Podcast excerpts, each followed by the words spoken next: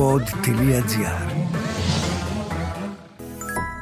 Σε ό,τι φάση και αν βρίσκεσαι, άκου τα αγαπημένα σου podcast απευθείας από τον καρπό σου με το Apple Watch και τα AirPods. Μάθε περισσότερα στο iSquare.gr shops.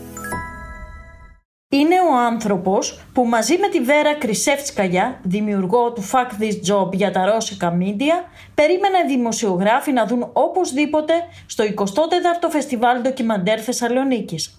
Ο δανός σκηνοθέτης Σάιμον Λέρενγκ Βιλμόντ μας μίλησε για την ταινία του «Σπίτι από θράψματα» όπου ρίχνει φως στην κατάσταση που συμβαίνει εδώ και χρόνια στην Ανατολική Ουκρανία και διαλύει τις άπορες οικογένειες που ζουν κοντά στην πρώτη γραμμή ενώ μια μικρή ομάδα κοινωνικών λειτουργών όπως μας δείχνει το σπίτι από θράψματα με τρομερή αποφασιστικότητα εργάζεται ακατάπαυστα για να κρατήσει ασφαλή τα παιδιά.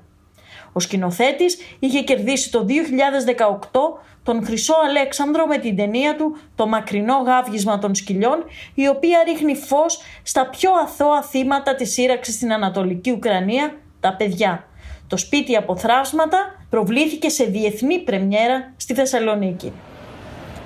For me and uh, almost everyone I know in Ukraine, everybody was deeply surprised and horrified, obviously. Σε ένα τοπίο φρίκης δεν περίμενα, λέει ο Σάιμον Λέρενγκ Βιλμόντ, πως θα γίνει πόλεμος ενώ όλοι είμαστε έκπληκτοι και τρομοκρατημένοι.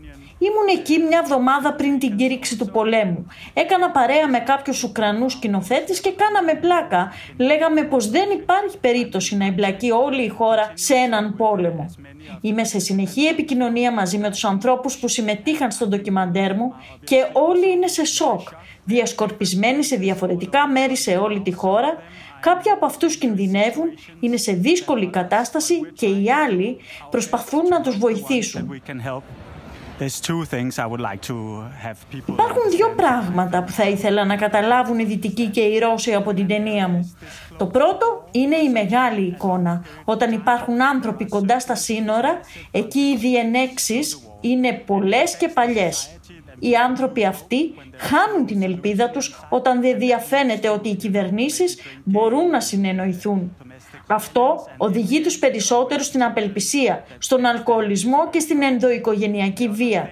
Συνεπώς τα παιδιά υποφέρουν και το δεύτερο που θα ήθελα να καταλάβουν όλοι από την ταινία μου είναι πως εμείς τα ανθρώπινα πλάσματα πρέπει να δημιουργούμε μεταξύ μας κοντινές συναισθηματικές σχέσεις όταν συμβαίνει μια τραγωδία. Αυτό θα βοηθήσει και μας όταν θα έχουμε την ανάγκη των άλλων. Αυτή η σκηνή που με έχει στοιχειώσει με την έγκυο γυναίκα σε ένα κοντινό στη Μαριούπολη νοσοκομείο που δεν είναι μακριά από το μέρος που γυρίζαμε το ντοκιμαντέρ. Η σκηνή λοιπόν αυτή με τη γυναίκα μέσα στα αίματα λίγο πριν γεννήσει είναι το πιο φρικτό πράγμα που είδα σε αυτό τον πόλεμο. Thank you for your time. Thank you.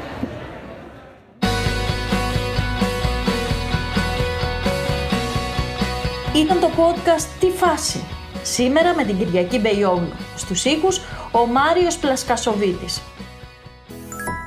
Σε ό,τι φάση και αν βρίσκεσαι, άκου τα αγαπημένα σου podcast απευθείας από τον καρπό σου με το Apple Watch και τα AirPods. Μάθε περισσότερα στο iSquare.gr shops. Τι φάση, ειδήσεις και δηλώσεις που προκαλούν τον προβληματισμό, το γέλιο ή και τον θυμό μας. Μια προσωπική ματιά στην επικαιρότητα με την υπογραφή των ανθρώπων του pod.gr.